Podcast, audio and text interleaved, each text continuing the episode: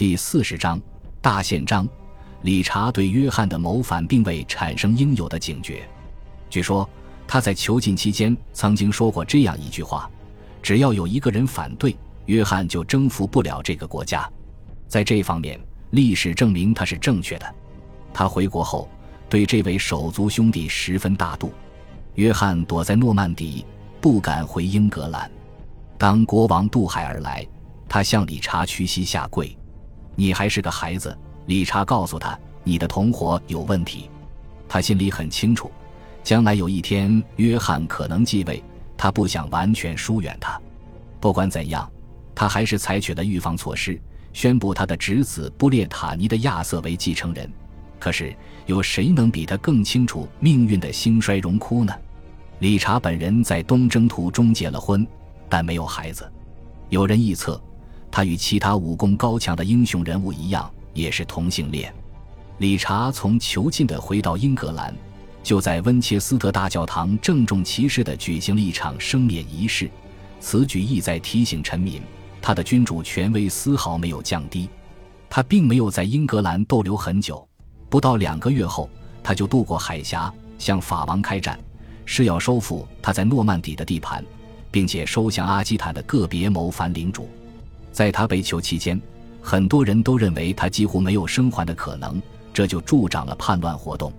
在此后的五年中，他一直待在法国，焚烧城镇，围攻城堡，用火与剑征服周围国家。他要英格兰臣民出钱出人，他的所求数量惊人。按照当时一位作家的说法，全国一片赤贫，哀鸿遍野。在他去世的那年夏天，林肯主教休夫前来觐见。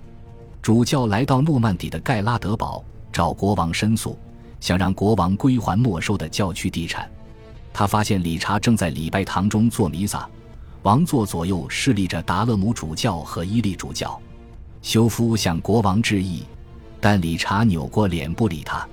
主上，请吻我。”休夫说道。理查依旧侧着脸。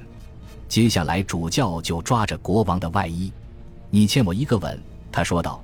因为我走了这么远的路来见您，你不配。”国王回答道。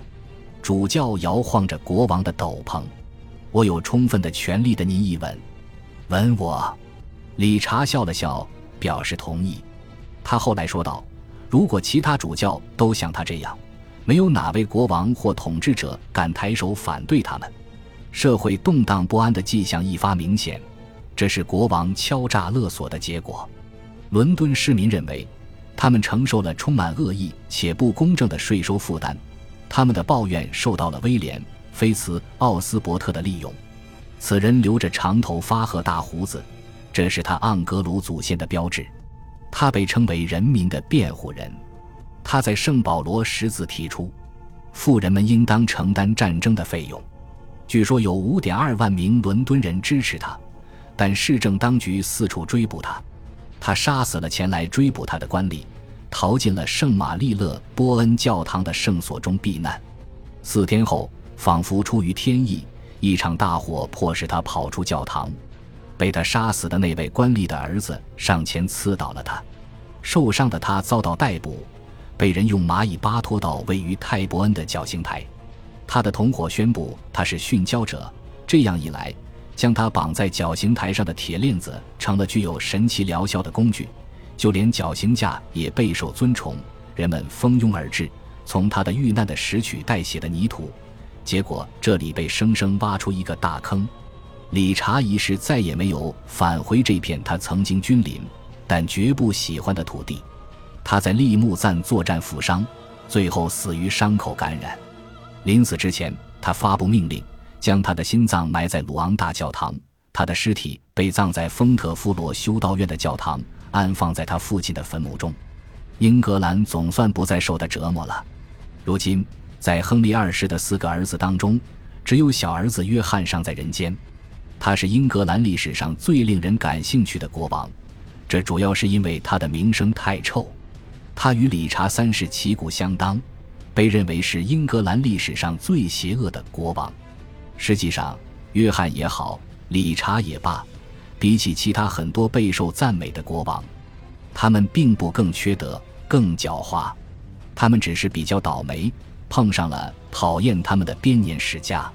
在约翰当政时期，先后出现的两位隐修院出身的编年史家，分别是文多福的罗杰和马修·帕里斯，他们都对他持有敌意。当然，莎士比亚也为后人留下了约翰的刻板形象，他以完全戏剧化的、极度夸张的手法呈现了上文所描述的事件。我们已经简略地谈过约翰的早年生活，他对父母兄弟全无孝悌之意。然而，他还是金雀花家族的一员，家族的神圣血统是很重要的。亨利二世任命他为爱尔兰国王，但结果证明他并不称职。他年轻气盛，妄自尊大，蠢行不断，让爱尔兰当地的首领离心离德。他的庄园和城堡遍及整个安茹帝国，他掌管英格兰六郡，这些地方的税收直接进入他个人的金库。在理查东征圣地期间。他在英格兰和诺曼底设置了自己的朝廷，他的周围聚集了一群阴险狡诈、野心勃勃的显贵，他成了冉冉上升的太阳。然而，他不是唯一要求继承王位的人。理查生前曾经立布列塔尼的亚瑟为王储，正如上文所交代的那样，这位十二岁的侄子对约翰的继承权构成了真正的威胁。安茹公爵领地是安茹帝国的一部分。那里的贵族已经开始支持亚瑟了。阿基坦的贵族分为两派，双方的力量旗鼓相当，左右摇摆。英格兰和诺曼底的贵族则小心翼翼、满怀疑虑地支持约翰。虽说约翰不可能被视为英格兰人，但他总比布列塔尼人亚瑟更像英格兰人。听闻兄长的死讯后，约翰立即赶往诺曼底，在鲁昂大教堂经过祝圣后。成为诺曼底公爵，接下来他又乘船驶往英格兰。一一一百九十九年，他在威斯敏斯特加冕为王。他仅仅用了一个月的时间，就将自己的大权昭告天下。他的个头比理查矮十二英寸，有如此光辉的父亲和兄长在前，他内心可能十分自惭形秽。当然，他生长在内斗成风、处处提防、异常残酷的宫廷环境中。手足相残与父子失和乃是家常便饭，因此他留给人们的印象必然是小心谨慎、生性多疑。他外出时总会全副武装，有保镖护卫。此人并非没有幽默感，只不过展现出来的都是冷幽默。有一次在诺森伯兰，他连人带马都陷入阿尼克附近的泥地中。为了惩罚那些不用心维护马路的市民，他发明了一个妙招。每一位新晋成为该地市民的人，都必须在圣马丁日步行穿过这片泥塘。这个风俗直到十九世纪初还奉行如一。当教宗把全体英格兰人逐出教会之时，约翰下令将所有教士的情妇都关押起来，直到他们的教士情夫拿钱来赎才肯放人。这种惩罚很有趣，当时为此编写的司法卷宗之多是史无前例的。有一份卷宗记载了这样一桩事：修夫德内维尔的妻子送给国王两百只小鸡，这些小鸡可能是她和丈夫在某天晚上孵出来的。这句话的内涵不甚明了，但他可能想表达的意思是，这个女人是国王的情妇，她请求国王允许她短暂的返回夫家。这三件小事显示，在中世纪的生活中，诙谐与残酷是并行不悖的。约翰王正如金雀花家族的前辈那样，非常容易动怒。当法夫舍姆的僧侣占领了自家教堂，拒不接受国王派来的上级神父时，约翰就下令将整座修道院付之一炬。然而，没有人敢服从他的命令，他后来也就心软了。君主总是有些坏脾气，这是他们权力的一部分。他的残酷无情在执政初期就有所体现。布列塔尼的亚瑟很快就跑到了法国国王的宫廷中，他这样做是为了躲避叔父的谋害。不过，在一千二百零二年，约翰还是逮到了机会，两人为争夺安茹公爵领地大打出手。法王将这片土地赏给了亚瑟，而约翰认为那是自己分内的财产。亚瑟年方十五岁，他领兵包围了米尔博古堡。这座古堡位于法国中西部的普瓦捷附近，他的祖母就在城堡中。从孙子威胁祖母的这一幕，我们可以进一步看出金雀花家族所作所为的本质。约翰听到这个消息后，带领一部分军队日夜兼程前来解围。他出其不意地将亚瑟及其手下人马包围起来，亚瑟成了约翰的阶下囚，被打入诺曼底的地牢中。他与约翰叔叔有过一段对话，言语中尽是蔑视之词。他要求约翰将英格兰以及理查留给他的全部领地还给自己。另外，他还扬言，只要他不死，就不会让约翰有片刻安生。这样说话或许不够明智。他被转移到诺曼底首府鲁昂的一间地牢里，此后再也没有人见过他。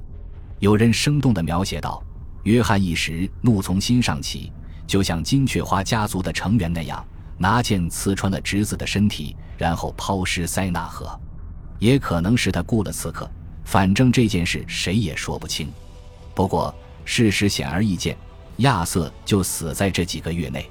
到了一千二百零三年春天。”世人普遍认为，国王在谋杀侄子的过程中发挥了至关重要的作用。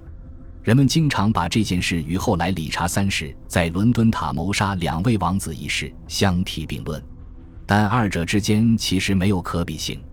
据传闻，教宗英诺森三世曾经说过，亚瑟在米尔伯被俘，他背叛了自己曾经宣誓效忠的主上和叔父，他死的最为可耻，无需审判。他理应受到谴责。一个十五岁的少年在那年代已经被当成了成年人。感谢您的收听，喜欢别忘了订阅加关注，主页有更多精彩内容。